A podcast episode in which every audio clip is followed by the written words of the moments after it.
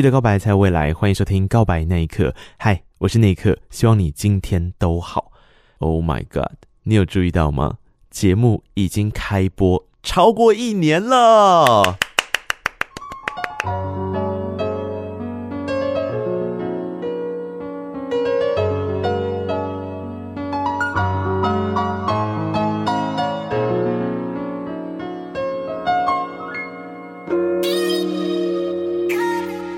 好快哦，时间。其实说真的，回想起来有点感动诶，也觉得这是一个很重要的里程碑。一开始在制作这个节目的时候，并没有想过说，诶，有机会这个节目真的能够走超过一年的时间。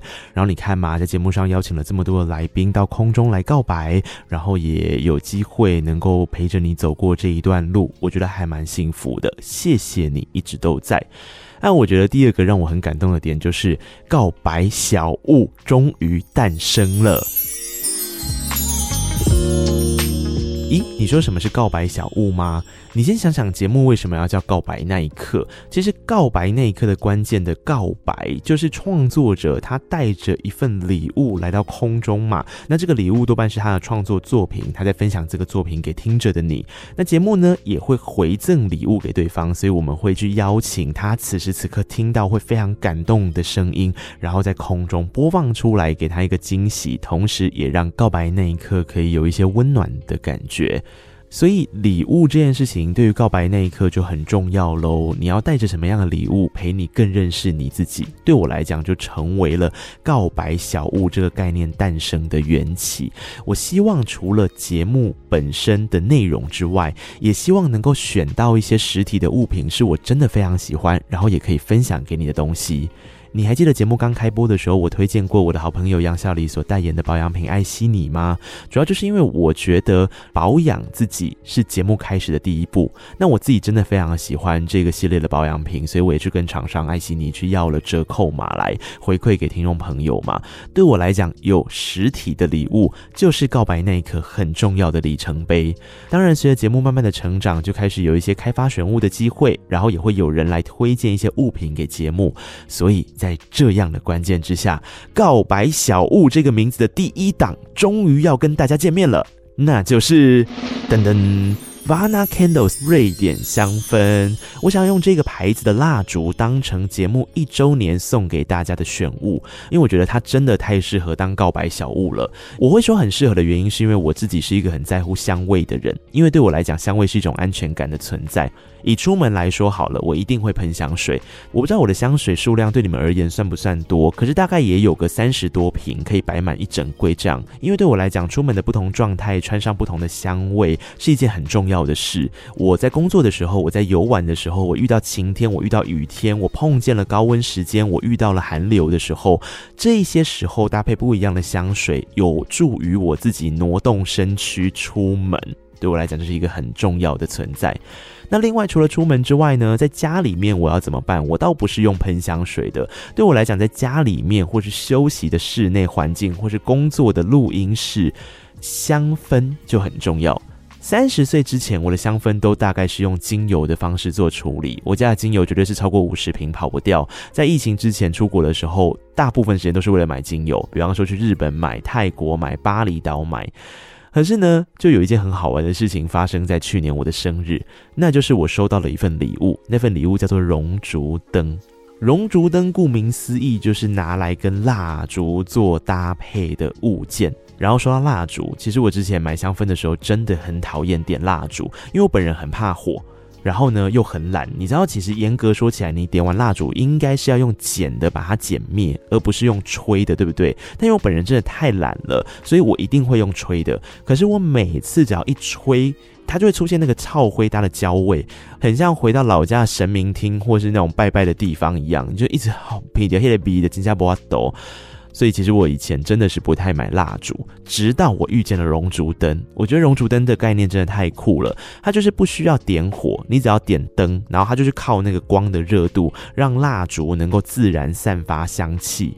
我那个时候想说，天哪！我不但多了一盏灯，而且我的台灯终于不会再坏掉了。你知道为什么吗？因为我之前曾经因为那个精油灯跟台灯靠得太近了，结果精油灯在运作的时候，它不是会喷水汽吗？啊，台北又不缺水汽，就算了，它还渗透到我的台灯，然后影响到那个台灯的开关感应，台灯就这样坏掉了。所以点了熔烛灯之后，再也没有这个困扰。然后我就想说，哇，这个真的太赞了，我一定要好好当起熔烛灯推广大使。从此。我就踏入了熔烛灯还有香氛蜡烛的坑，然后也不断的推朋友入坑，因为有一些朋友他们不点蜡烛的原因也跟我很像，他就已经是爸爸妈妈了，或者家里有宠物，那有宠物有小孩，你点火就是危险嘛，所以就不买蜡烛。可是有了熔烛灯，一切都搞定。不过，使用熔烛灯一段时间了，我也有一个心得想要先跟你分享，那就是，请你不要以一种很划算的心态在看待这件事。你知道，因为蜡烛熔掉之后，它不是会变液态吗？然后等你把那个灯关掉之后，它会变成硬的。但是因为它已经有挥发了香味，所以它的香味会慢慢的淡掉。请不要觉得哇，好滑好滑，那个蜡烛都不会减少，所以就都不去捞最上面那层油，把它捞掉。你知道吗？那到最后就会没有味道。然后第二个要提醒你的事情是，你捞掉那个油之后，也不要乱丢。你要记得哈，在热的情况之下，它是液体的；但是在常温的情况之下，它是蜡。也就是说，如果你捞掉之后乱倒到水管里面，那你的水管就会跟我们的人生一样卡住。所以记得，请直接丢在，比方说像是垃圾袋或者比较小的袋子里面，然后再用一般垃圾的方式去做处理。不要觉得蜡烛不是耗损品，OK？蜡烛绝对是耗损品，要记得买，好不好？它只是说呢，用熔烛灯的方式可以延长蜡烛大概百分之二十的寿命。我觉得这件事真的是要讲在前面，因为我在一开始的时候也这么的天真，以为说啊，好划算哦。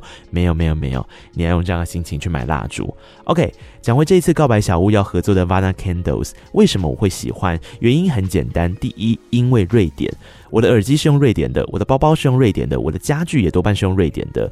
不知道为什么，瑞典设计出来的东西，不管在颜色上或是风格上面，都会让我非常的觉得有质感，然后好喜欢，好喜欢。Vana Candles 的故事呢，是一个很感人的主外故事。他的故事也是这样的，因为他创办人是一个瑞典人，叫 Robin。他跟随他的挚爱从瑞典来到台湾落地生根。那你也知道，对外国人来讲呢，台湾相对潮湿，冬天也没有再客气的。像是我录音这个时候就是一个大寒流，所以 Robin 呢，他就创办了这个牌子，然后用瑞典人习惯点蜡烛改变氛围的方法，再加上接近大自然，去找到这个产品它所要讲的核心特质。Vana 在瑞典话里面是习惯的意思，你看这个跟我的节目多合啊！对我来讲，习惯就是一种安全感。那这个安全感怎么营造出来？我既不用点火，我还香香的，能够帮助我找到我生活上面的舒适啊！这就是我想要的安全感，这也是我在选告白小物的时候最重要的一个关键啊！第二个原因，刚刚有提到大自然。其实，在找自己的过程当中，我觉得大自然也会帮你很多忙。就即便你什么都没有做，你只是人站在那里，都是一种存在的肯定。Vana Candles 的蜡烛之所以很自然的原因，是因为它用了纯天然的植物蜡，它并没有去添加石蜡或是矿物蜡，然后它也不是基改原料，所以它对于各种环境都是相对友善的。然后它的香精也是纯天然，符合欧盟的相关规范，所以对大家来说，我觉得可以安心的使用，这是一件很重要的是。第三个，为什么我要推荐 Vana Candles 的原因，有一个很重要的关键，就是它跟香水一样，有前调、跟中调，还有基调啊、这个太酷了，太酷了！以我自己非常推荐的这个经典在线系列的蜡烛，里面有一款名字叫麋鹿。那这个麋鹿其实就是一个干净的大气调，你知道吗？它的描绘是这样，很多蜡烛都会这样写文案嘛，像是这一款，它就说片片雪花，有如天空中洒落的魔法，纯净香甜。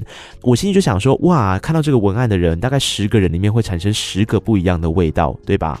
可是 Vana Candles 赞就赞在它的东西是有前中基调的，所以它有一个香氛笔记。比方说像这一款里面，它的前调就是柠檬、棉花、雪地跟佛手柑；它的中调就是香草、粉红胡椒、白玫瑰还有橙花；它的基调就是花梨木、龙涎香、白麝香还有白琥珀。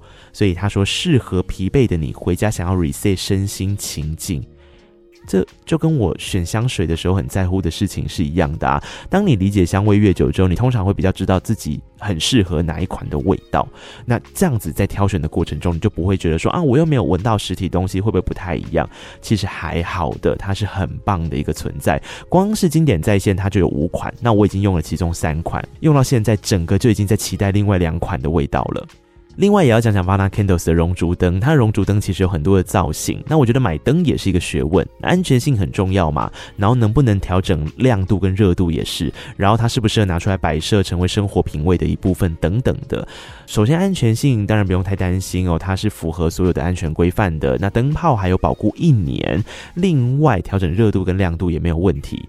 至于他们的造型有没有适合你家呢？你可以到他们的网站上面去挑你喜欢的样子。但我自己最推的其实是木头款的，毕竟森林国家瑞典，那它设计的木头造型就是特别有质感啊。木头款的现在他们主推两款，我自己很喜欢的是现代实木款，还有摩登实木款，它很像姐妹，因为它们都是简单温暖的线条，然后一款搭配了白色灯罩，一款搭配了黑色灯罩。你应该知道实木款的概念是什么吧？就它不是贴一层假的上去，然后你把它撕掉就发现，呃，里面根本不是木头，没有哦，它真的是实木，所以你用来当成是居家的软装布置啊，或者要营造那种香氛跟光影的氛围啊，都很适合。我还蛮推荐它的实木款的。基于以上的推荐理由，Vana Candles 就成为了告白那一刻一周年的第一档告白小物。再搭配上节目上线的时候，即将迎来白色情人节，苦恼要买什么礼物给另一半的你，或是你就是自己的另一半都好，还不赶快记下笔记？这个活动的优惠是这样的：在三月三十一号之前，你只要在官网输入 snake 十五 S N A K E 十五，就可以享全站八五折的最低优惠。而且节目有跟 Vana Candles 争取了加码。活动第一个就是你任选一大暖灯，就可以用七百九来加购瑞典制经典在线蜡烛。就我刚刚前面讲的有五款味道的那个蜡烛，那个蜡烛原价是一一八零哦，你只要用七百九就可以加购喽。第二件事情呢，就是我们有一个组合价，叫做浪漫优惠组合。只要你买的是内克所推荐的这个摩登或是现代实木款的暖灯，再加上极光蜡烛，这样的浪漫组合，优惠价只要三二五零元，原价是三八七零哦，优惠价只要三二五零元。这个优惠只到三月十五号哈，白色情人节过了就没喽。然后第三个加码活动就是单笔订单满一千五百元免运，免运。OK，很容易的，我跟你说。然后到现在就有人举手了，我看到了哈。台北的王同学问说：“那一刻，可是呢？你刚刚这样子说，那这个加码活动还可以再试用八五折优惠吗？”当然可以，比方说你原本这个只要优惠组合三二五零的这个实木暖灯，再加上极光蜡烛，对不对？输入 snake 十五 S N A K E 十五这样的折扣码，你就可以再打八五折，也就是三二五零再打八五折的价钱，是不是很划算？整个内容呢，我都会放在节目的资讯栏位，还有 Instagram 给你参考，希望你会喜欢这个选物，然后呢，也希望自己真的可以齁持续有好的物品推荐给大家。厂商有听到吗？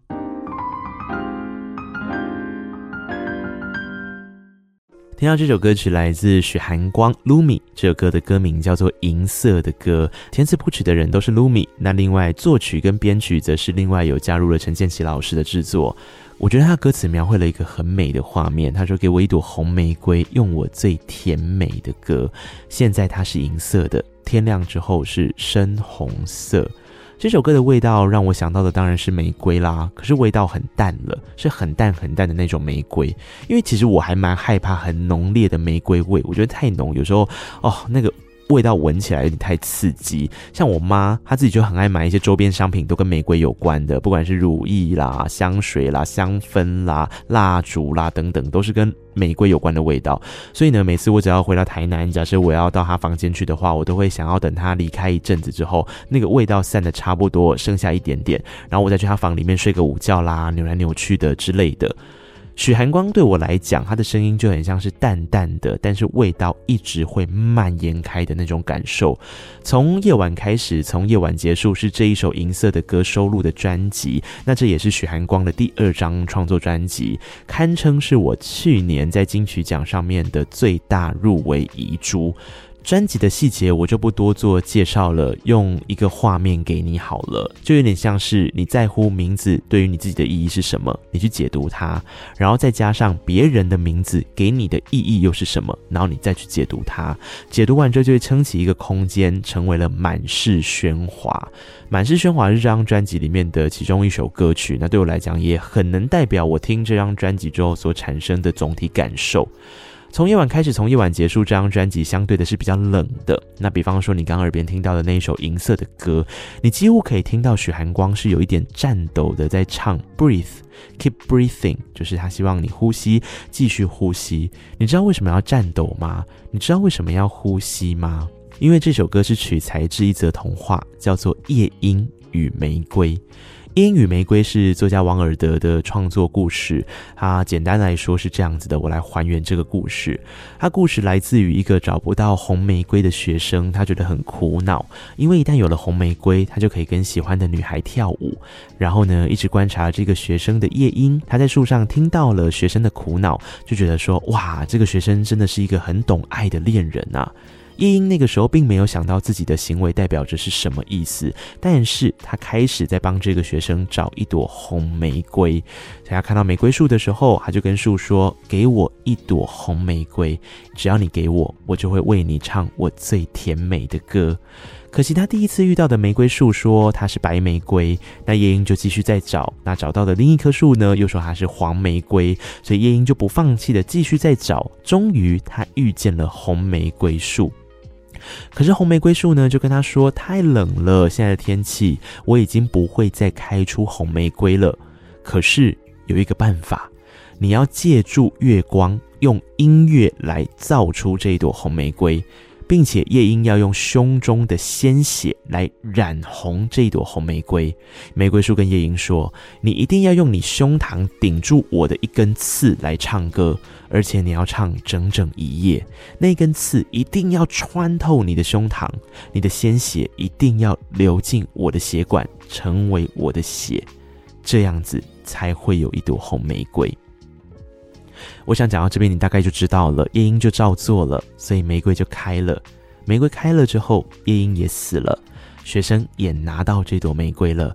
这位学生很开心的送给了他所爱的女生。然后这个女生说：“呃，这跟我的衣服不搭，拍谁吼，拜拜。”嗯，故事就结束了，结束在这。我觉得王尔德很烦，《快乐王子》这个故事已经让人家有过难过了，没想到还来一个夜莺与玫瑰。但我觉得夜莺与玫瑰这一个故事浪漫的地方，可能是在于一种纯粹吧，就是那种夜莺他会愿意牺牲他自己，只为了去守护一个很纯粹的信念。你说这个夜莺到底爱不爱学生？其实我不确定啦，我只知道说他比较爱的是自己的信念，因为有了自己的信仰，他想要帮助这个学生，这件事情可能会是比较重要的。所以银色的歌对我来讲是这样的故事，那那朵玫瑰的味道淡淡的，可是对我而言，信仰常常是这样子开出来的。所以在节目上的第一首歌曲要送给你的就是这首银色的歌，它来自许寒光。下一首歌曲呢，我从小听这个歌手，大家都说他的声音很甜，很甜，很甜，甚至给他了一个封号，叫做“甜心教主”。直到这一首歌曲的出现，我觉得恰如其分，刚刚好。那个甜味加上了一些草地的芬芳，还有咖啡的香气，糅合在了一起。这首歌叫做《在青春迷失的咖啡馆》。演唱人是王心凌，甜心教主走到现在已经不太用这个称呼了。但身为一个追星的时候，正好是他出道时期，所以从小就开始追王心凌的我来说，我蛮清楚的知道王心凌现在有一个转型阵痛期啦。但是这首歌曲请来陈珊妮老师制作，包含了填词谱曲也都是珊妮老师，我觉得真的很让人家惊艳。我觉得陈珊妮老师很厉害的，就是她在制作的过程可以让王心凌声线最美的地方蔓延开来。甜心教主要转型，并不是拿掉甜。他应该是要加入其他的素材，所以他加入了一些咖啡刚刚好的苦涩，他同时也加入了那些雨后的清新味道。二零一八年的作品，这是王心凌出道的第十五年，端出了这张专辑《Cindy Loves to Sing》爱心灵，主打歌就是刚刚那首《在青春迷失的咖啡馆》，我自己非常的喜欢，因为就有刚刚所说的那种味道的感受。但同时呢，我觉得这首歌也是一个情境，就是观察，因为不管你是跟别人在一起，或是看别人在一起，好像都可以更能理解自己的轮廓长怎么样，对不对？所以走这一趟路当然是有必要的啊！不管你现在才刚结束一段恋情，或是你在等待下一段恋情，或是你正在进行一段恋情，反正呢，如同歌词所说的，青春只不过雨后地上的霓虹，时间只不过反反复复的生活，幸福只不过等一切都不假思索，那咖啡只不过正写着城市的小说。送给大家这首《在青春迷失的咖啡馆》。前面两首歌曲的声音多半比较冷一些些吧，那我不晓得你喜欢的味道有没有暖一点点的。去年底哦，有一张专辑发行，我觉得虽然这是他的第一张专辑，但他已经非常明确知道自己的声音可以用什么样的味道来呈现，可能是归功于他自己对自己的清楚跟熟悉，也有可能是团队太理解他想要说的话了。这首歌曲温度就热一点点了，专辑非常好听，然后有一首歌是甜的。而且是暖暖的甜，从歌名就很有味道，叫做舒芙蕾。他是许光汉。这一段，请容许我花一点点的时间，谢谢这一些用小额赞助来帮助节目前进的朋友们。谢谢你的同乡，他说同乡挺同乡加油，好，谢谢你。另外是小伟，他说 Good luck，谢谢你。你的挚友，他说你懂，是的，我懂，谢谢挚友。另外是月玲，他说就是要为你加油，谢谢月姐。还有是贵贵，他说给你支持一下，谢谢贵贵，你最赞了。另外是正晴晴姐，她说加油宇轩，谢谢晴姐。还有是 Snow Sophia，她说的是这是我听的第一个 podcast 节目，还记得是因为其中一个介绍梁静茹专辑的单元，喜欢那种没有来宾，只有主持人用很会说故事的嗓音和方式介绍着音乐，让人很有画面感，也很适合让独处的自己有一个沉淀的时间。谢谢你们，加油哟！谢谢 Snow Sophia 的鼓励，我收到了。接下来是吉米哥啊哈，谢谢吉米哥。吉米哥说：“谢谢内克前辈。”哎呀，客套了，怎么敢呢？吉米哥，他说：“谢谢我跟他分享了很多经验，然后欣赏你在制作音乐节目上的严谨与龟毛挂号，和我一样，哈哈哈哈！真的，吉米哥，大家可以去订阅一下吉米哥的频道，还有吉米哥你说这个 podcast 节目，我觉得超赞的。线上小小心意，keep on fighting，一起壮大华语音乐。”可以的，好不好？吉米哥，没问题的，我们继续一起努力。好的，以上就是时值用金钱小额赞助我喝一杯或是很多杯咖啡的朋友，谢谢有你们，让节目可以继续往前走，能够被你们这样照顾，我真心觉得非常的感动，谢谢你们。如果你也想要请我喝一杯咖啡，欢迎你到节目资讯栏位找到小额赞助专区哦。然后记得哦，写上你的名字跟留言，我之后在星期天的特辑也会把你的名字和你的留言给念出来，对你说一声谢谢，谢啦，大家爱你们哦。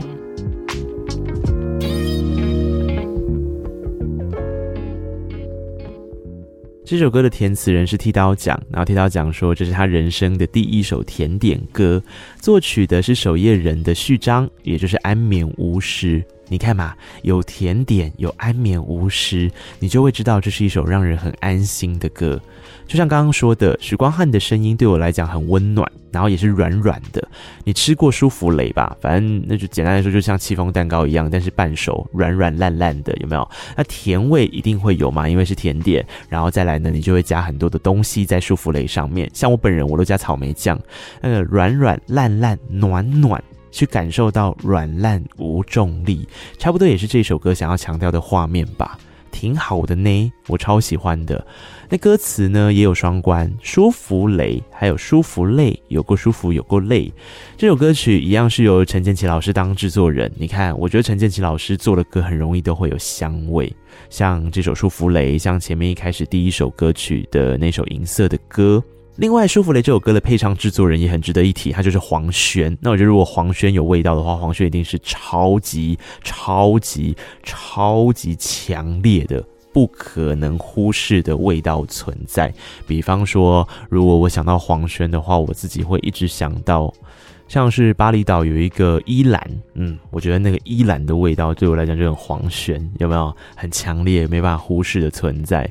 那当然，如果是舒芙蕾或者许光汉的话，它一定相对的是温暖调性的，它可以让人家感受到很舒服、很自在的。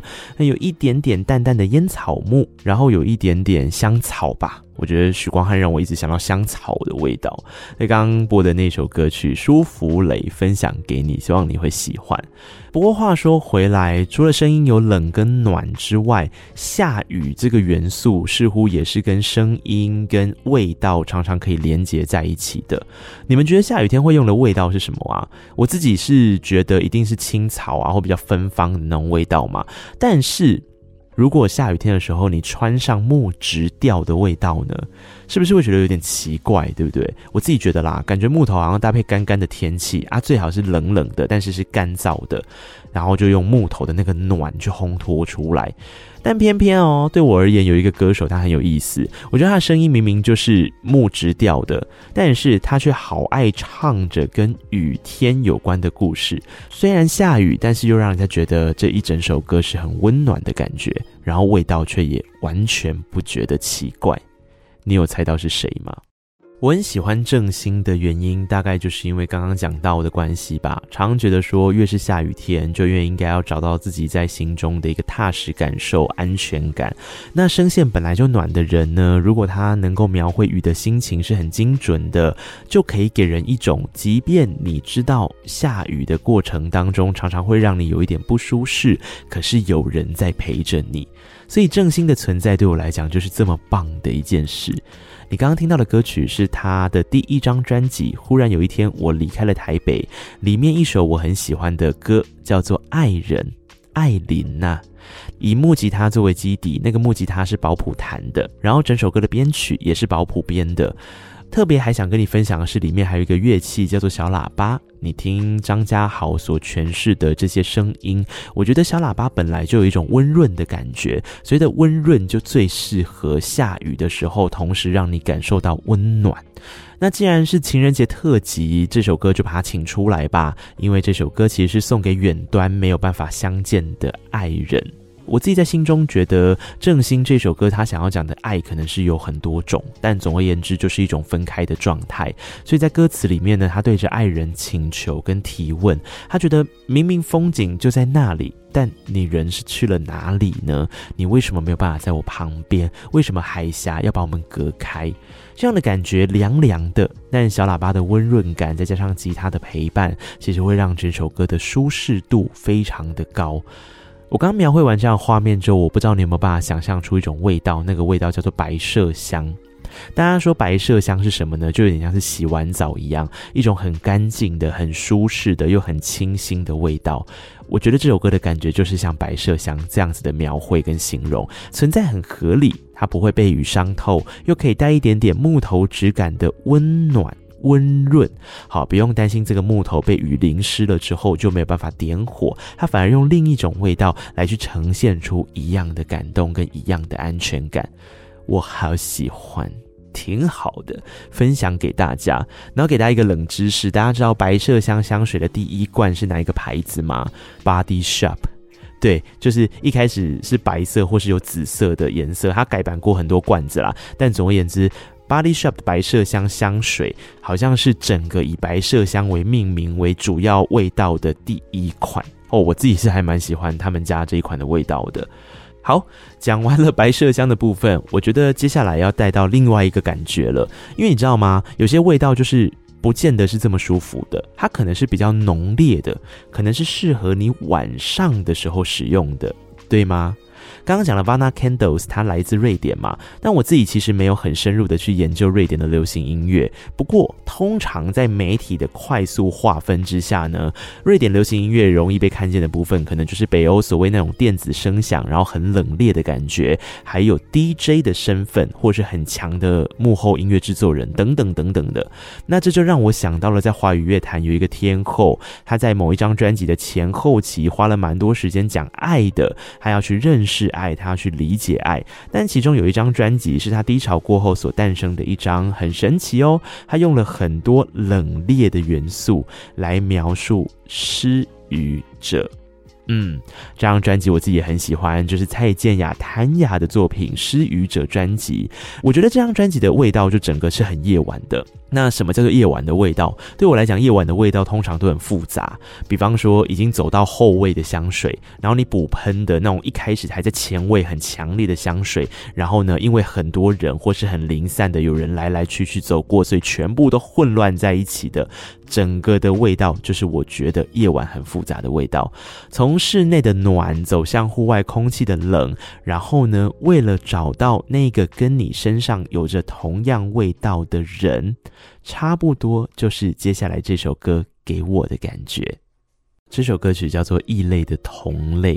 人是孤单的啊，所以当晚上可能我们一个聚会结束，或者是夜店的狂欢结束之后，你走在马路上，就像我刚刚说的，你从里面很热闹的味道很复杂的部分接触到冷冽的空气，你身上好像残存着很多别人的味道，忘记自己的味道是什么了。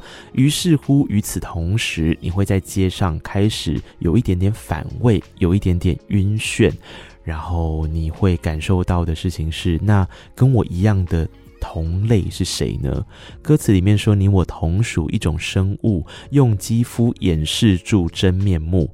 你是谁不清楚，默契确认无误。那个默契的确认，对我来讲，就是在各种错综复杂，刚刚提到的一些气味当中，去找到属于跟你一样风格的香味。别人有时候可能会觉得太浓烈，但你却觉得最对味。差不多就是这个意思。那这首歌《异类的同类》也真的是越听越过瘾。我觉得一来是蔡健雅的声音状态很对嘛，那第二个就是编曲也很对味。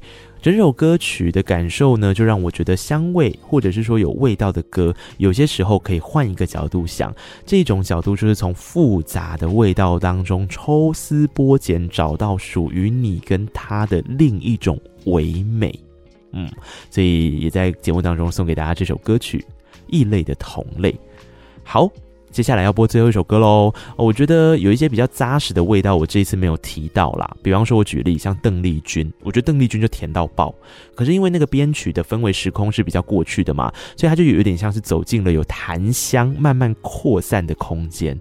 那另外就是我自己很喜欢的，像雨中的那种湿气味道啊。如果带来的是很清新的口味的话，我推荐王彦薇，她的唱法的确会让我觉得很像是雨后的草地，有那个土壤很鲜的味道传出来。这是我自己对于他们声音所带来的味觉想法。不晓得你自己口袋当中有香气的歌曲是什么呢？也欢迎来跟我分享。时间很快要来播节目的最后一首歌曲，这首歌曲我想延续的是刚刚异类的同类那种城市灯红酒绿的复杂味道。如果我们从那个味道走进深夜，隔天起来的时候，我想大概都是宿醉嘛。所以最后我决定要放一首让你可以醒脑呼吸的歌曲。一来是这个歌手的唱法，它非常的辽阔，也很嘹亮，但又不会太薄哦。它的这个基底还是很扎实的。那二来呢，是这张专辑的名字叫做《生存法则》，是他探寻了很久的黑暗之后走向光明的歌。我常常跟文芳说，如果说你这一首《黑夜之后》要用画面来讲的话，就是极光。那极光其实刚好也是北欧很骄傲的一种风景嘛，所以放在今天讲瑞典品牌的时候也刚刚好。这一首歌曲的制作人是 Vest and Hazy 的林奕奇，那他跟问方讨论了很久之后，去营造出了这样子的前进跟行进的感觉。那问方呢，则是从前面的吟唱到后面他唱 I'm Still Alive，我还活着的时候，你们可以去听之前告白那一刻跟问方的对谈，他其实是在探讨一个黑暗的过程，他理解他不是太舒适，但是讨论 Seliki 啊，如果这是你喜欢的事情的时候，你就想想看，黑色。你现在看起来全暗的状态，它其实是各种色彩的总和，不是吗？所以应该要试着替自己的伤痕感到骄傲吧。听这首歌的过程当中，我觉得有风，而风呢会带来各种天然的味道，或许不是佛手柑这么甜，可是我想前味绝对是莱姆或是葡萄柚这种酸酸的但很清新的感觉。那中调呢？嗯，我自己觉得这首歌的中调一定要有森林的感受啦，所以像是青苔的味道啦，像是有一种味道叫橡树苔，我觉得这种感觉就会是这首歌给我的中调。那基底所营造出来的那个安全感。就是用琥珀嘛，有时候琥珀色其实带来的是一种安心、安全又明亮的感受。没错，就跟 Vana Candles 一样。你还记得我之前提到那个经典系列，不是有五款蜡烛吗？有一颗就叫做极光。然后我自己去闻那颗蜡烛的味道的时候，就想到了这一首歌曲。所以在节目的最后分享给你们，也谢谢你们听到最后。希望这一集可以给你们带来一些特别的感受。然后呢，告白选物这件事情要有二三四五六件，就是需要听着的你支持一下第一件，对吗？所以不要客气，节目资讯栏位都有相关的连结，优惠真的很够。记得香氛蜡烛、熔烛灯买起来，给自己或者是给你在乎的那一个人都好。告白那一刻，如果有味道的话，也希望能够成为你心中的安全感。各种平台留言告诉我你的心情吧，爱你们，情人节快乐！记得告白才有未来。我是那一刻，我们下次见了，拜拜。谢谢你听完这一集的节目，诚挚邀请你评论订阅。留言，然后可以到 Instagram 找到告白那一刻与那一刻，或是小额赞助，请我们喝杯咖啡，这些都是成长很棒的礼物。再次谢谢你的听见，我们下集见。